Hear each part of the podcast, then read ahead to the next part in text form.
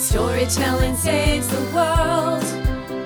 Storytelling saves the world. With Jessica and and all their friends, you never know how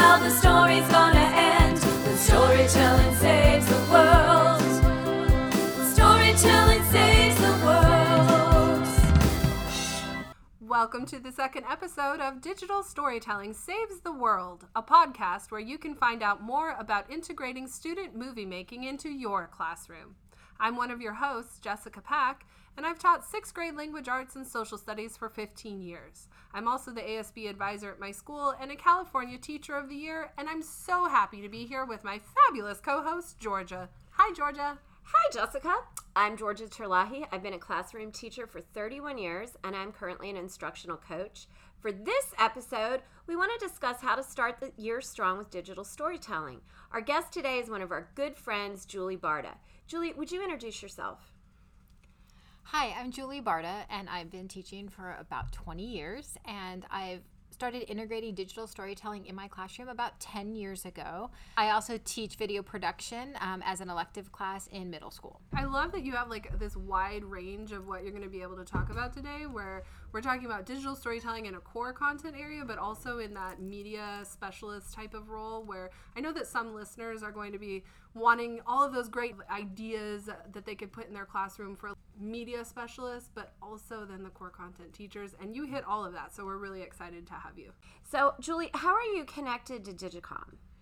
So I was so lucky about 10 years ago to see a flyer to go to a PD on a Saturday with Jessica Pack here, and that was sort of the the first years of Digicom, and I didn't really know what I was getting into. And then uh, from there, I just continued to take little nuggets of information on Saturday trainings, and I would try that in my classroom. Uh, and then I slowly started having Digicom personnel come to my classroom for, to help me and I started going to the week long trainings. And then slowly I became a trainer of other teachers. And um, I'm so lucky now, two times a year, to be able to train other teachers and in how to integrate into their classroom. Julie, we um, want to talk today about how do you start the school year strong with digital storytelling. So maybe we can start with your right your core classes first. So, how do you start the school year with digital storytelling? So, I actually start um, a little bit slower and I focus specifically on an audio piece first. So, last year I did a um, like like what we're doing right now. I had the kids do a podcast. Um, they just put one uh, image in, and that image stretched the whole way. And we focused on how to use um, their voices to tell the story, how to use the equipment within. We we use WeVideo to edit, um, but how to use that editing equipment specifically for audio. This year I started with a book commercial where they just put the title of their book in um, as the image, and then they did their their voices told the story of the book that they had just finished, and then they made that an advertisement for their classroom. So I think it's important to start slower but with something really high interest, like a, a, podcast or a commercial or something, not just having them record like something that would sound like an explanatory essay. I really love that because sometimes it's really overwhelming to look at an entire digital story and be like, how do I start to break this down so that the skills build in a way that makes sense? And, mm-hmm. and like, what do we do? Do we go like full on the first week and like try to learn all the film angles and everything? But I love your approach because it's super manageable and audio is such an important piece for for quality storytelling. Yeah, and I think that's really important because I think a lot of kids focus on the visual part, but we know that um, half of a video is audio. And so it gives them the opportunity to really notice how their mic is sounding or how they every time they tap the table they hear that or all of those tiny little things that sometimes interfere with the story that they want to tell and so it gives them the chance to just focus on that voiceover. And I try to keep it short as well. So I would recommend keeping it to a minute so you don't overwhelm them and you don't overwhelm yourself. And they should be able to be, uh, you know, to get their message across in a minute. It teaches them to be concise.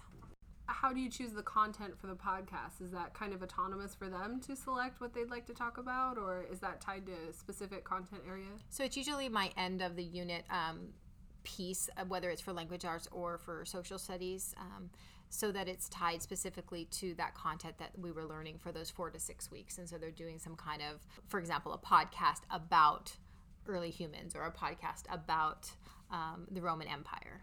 That's a great synthesis piece, though, Oh, for to take like that whole unit and be able to create a one minute podcast when you think of like the higher level thinking skills that go into something like that. That's why I've always loved digital storytelling because that's like bang for your buck again. My favorite thing. Well, and in terms of like you mentioned being concise, that is a challenge to be able to fit everything you know into 60 seconds and like not waste any of that precious time. So, right and be entertaining at the same time Right? right so i think that's a really fine line for kids to learn that they're doing this it's not their audience i tell them depending on the piece but the audience should be like for seventh graders if it's a podcast and so you want to make it entertaining and light and fun um, but at the same time integrate that content. And so having them strike that balance is it's that's a skill as well. Is this an assignment you circle back to for a couple different like instructional reps where they're repeating the process so they just get better over time? and then they add on to it yeah. So um, like last year i started with um, just the podcast. We recorded it and WeVideo and then the next one we went to was a vlog and so it's the same idea but now we can see the kids faces we can add in the images. So they're they're producing for the same type of audience.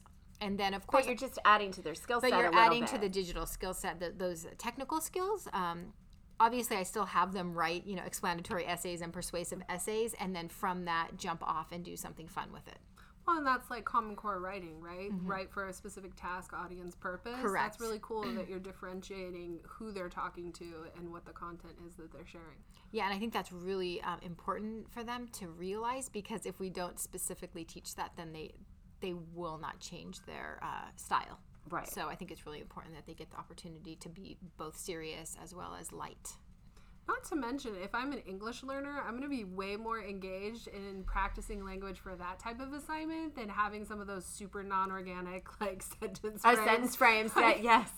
like every EL training ever, give them sentence frames, and like that can help. But it's really cool if they're invested and they want to talk. Yeah, actually, that's a really good point because last year when I did the um, the first one, the podcast, it was about uh, speaking to um, the Roman emperor about how he should be able to save his empire, and um, so trying to avoid some of those pitfalls that they had.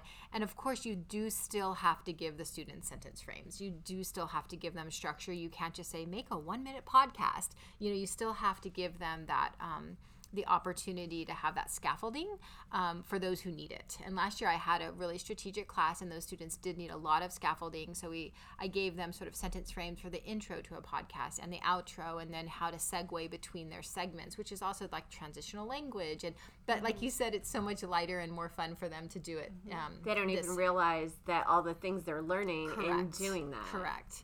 And so if you can move from like podcast to vlog, that's a really nice segue to, to add on the skills. So it really sounds like what you're doing is making digital storytelling part of the fabric of what's happening in the classroom so that it's just another skill set that they're developing right alongside content skills and all those other digital technical skills, just how to use the software. And then you have that layer of soft skills with the collaboration and the communication. So that mm-hmm. that really sounds pretty awesome. Yeah, time management is a huge piece of all of that as well. So, um, yeah, it's definitely not something I do separate. It just goes along with how how my year goes and how we continue to integrate um, 21st century skills into what we're doing. and hopefully the students like organically start to see like even time management you know it the first time i can see where like you know you're taking all this time and maybe you don't get something done but hopefully as they keep getting their reps in they're like you know oh you know we have all this to do. We need to use our time. And what great skills for you know getting out in the real world and working is that you can do all these creative things but you have to be focused on how you're getting it done Right, and I think it's important um, if, um, as the teacher, to teach explicitly teach them different ways. And as you do this more, you learn different ways, right? Right. So teach the students different ways to break down a project, to conquer and divide, to, to break up the task, so that everybody's busy, everybody has something to do, and they can meet the deadline without just being one person doing all the work. And digital storytelling has so many ways to break it down. Um, depending on what software you're using, but everybody can be busy and contributing to that final product. So, So, what's the end game for by the end of the year with these types of projects? Like, what is what is kind of like the culmination, or how do you parlay all the the blogging and um, the podcasting into that longer more complex piece. last year i did start with the um yeah the podcast and then we did a vlog and we also did like a close read poem and um, it was if i were in charge of the world. So then that again is a different type of skill because you're using images from online to you know back up what you're saying in your poetry but it also has to be beautiful and have a message at the end. So i think if i were to say what my end game is is for them to finally make more um, genuine pieces that they have a lot more connection to so that they can bring their own stories to life That is so fantastic. I love the idea that everything circles back to the human element, which we were talking about last week, and just this idea that everybody has a story to share, especially students, because we're so quick to want to just kind of like write off their experiences or at least sideline them while we're trying to do all this really important stuff that's going to feed into like you know a test or something. Um, so it's it's really cool that you can come back to who they are as people and help them have opportunities to apply all these skills in a more meaningful way. Yeah, I think it's really important. I just went to the um, Equity and Education Conference that we had here in um, the Valley, and that was the actual whole theme of the conference was amplifying student voices, and it really like hit home to me. I'm like, yay, I'm already doing that. Yay! That's what we try to do, and to give them the opportunity to like, you know, authentically amplify their story, which is can be really hard because a lot of these kids have some trauma and they have stories that are uncomfortable to share and so that's also a fine line to find out like where you want to push them to share and knowing that mm-hmm. it's going to be public and and how they can share it maybe in the most comfortable way that they can share it and how much they want to share Julie, you don't just teach core. You mentioned that you are also a media teacher. So, how does what you do during the, your media classes, how does that look as compared to what's happening in core content? So for my media classes, I do uh, more with actual filming. So we do a bit more with uh, camera angles and um, using uh, a, a lot more equipment that I might not get into with my English and social studies class. But I'm so lucky because I do have some students who are in both, and so then I mean that really like empowers these kids to to use a, a lot of equipment and to bring their stories to life. Um, but a lot of us might not find that there's enough time in language arts social studies to bring in all of that extra filming, unless the kids want to do it at home, that type of thing. So in my actual video production classes, we do a variety. We do fictional stories. We do challenges where they have a certain set of parameters within their stories, which I learned from Jessica. It's just a great way if you if you're just getting into it to give them some specific parameters of their story, so they don't go like with this wild story that's 20 minutes long. Um, and then I also incorporate um, news broadcast type stories. So I try to do fictional, non-fictional, um, to give them a ri- variety. We also do a type of closed poems as well. So like right now in my video production class, we're doing a "Where I'm From" poem. And it's it's specifically talking about who they are as people and what's got what's gotten them here. I am from, and I mean, think of how many ways you can end that that sentence, right? But with that, then you're teaching them that um, visual literacy and how to interpret a picture, and so we get a lot more into like the the details of um, the finer elements that you might not have cl- um, time in a language arts classroom to do. That is super cool. I love that where I'm from idea. Is that something that we have a template? Maybe we can link in the show notes. Actually, I'm just making a template. So Awesome. it's actually Ooh. from, I got super inspired from um, one of my uh, former students. Her dad posted her poem on Facebook, and she's a freshman now. And I was like, oh my goodness, I could use this in my, my digital storytelling class. And so I Googled it, and there is an actual poet who wrote this beautiful poem. I can't remember the, her name off the top of my head, and it's I Am From and um, and you basically start each line like that. So I tried to incorporate that over the last two weeks with the Hispanic Heritage Month, and encourage the students to really focus on where they are from, as um, if they're Hispanic and if they're not Hispanic, just where their families are from. And I have to be honest, it didn't go that way as much. A few kids kind of tapped into that, and the rest of them, they're just, you know, they're kids. They're 12, they're mm-hmm. 13. It's like so not important to so many of them yet. Like, so they have so many other things to say, like where they're from. And that piece wasn't as important, but they were able to sprinkle a little bit into, in there. And I like that. Some of them did it in Spanish, which I thought was super cool. Oh, that's cool. Yeah, so it was really nice. That is so. So we look forward to uh, seeing that, and we'll attach it. Yeah, and we can the attach it in the notes. Yeah, I'm just in the middle of that project now, so I don't actually have a template, but I will get one. But it will be there. it will be. it will be a lesson in the Digicom portal. Oh, fantastic.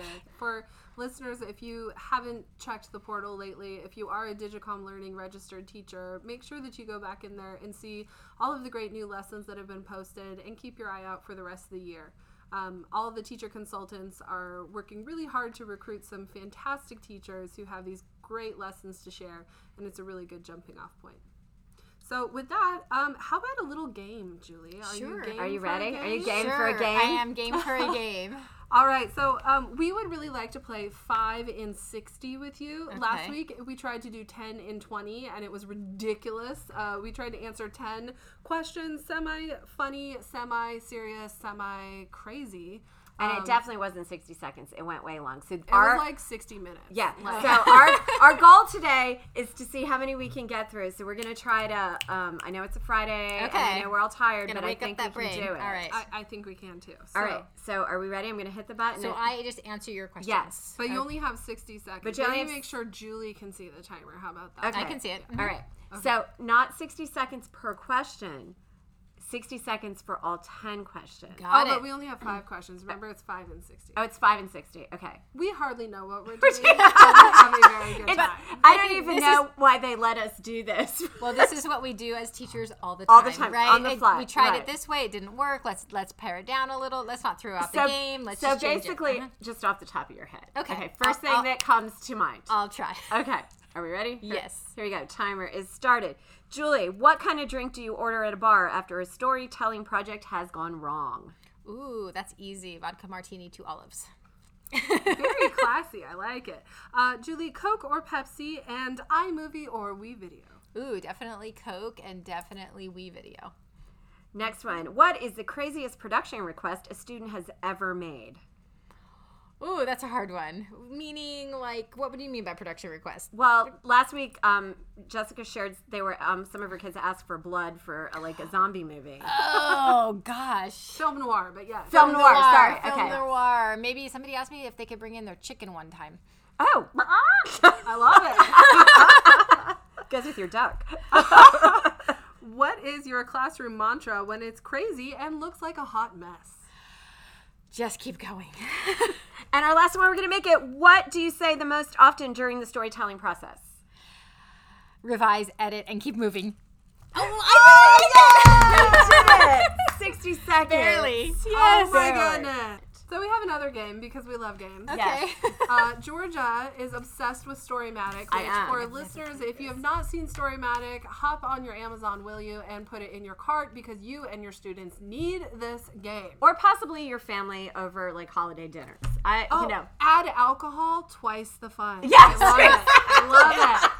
I love it. okay, so let's tell us how it works. All right. So here's what's going to happen: is first of all, before I show you the cards, um, we're all going to pick one of these cards, and they either say beginning, middle, or end. So Julie, you have the honors of picking the first card. So just Okay, I'll go And ahead. for listeners, Georgia just did like a three card Monte on the table. Like, I feel like you have this other life we just don't know. Oh, that I do anything three card about. Monte on the weekend. Yeah, I go to Times Square and I do. just. oh, yeah.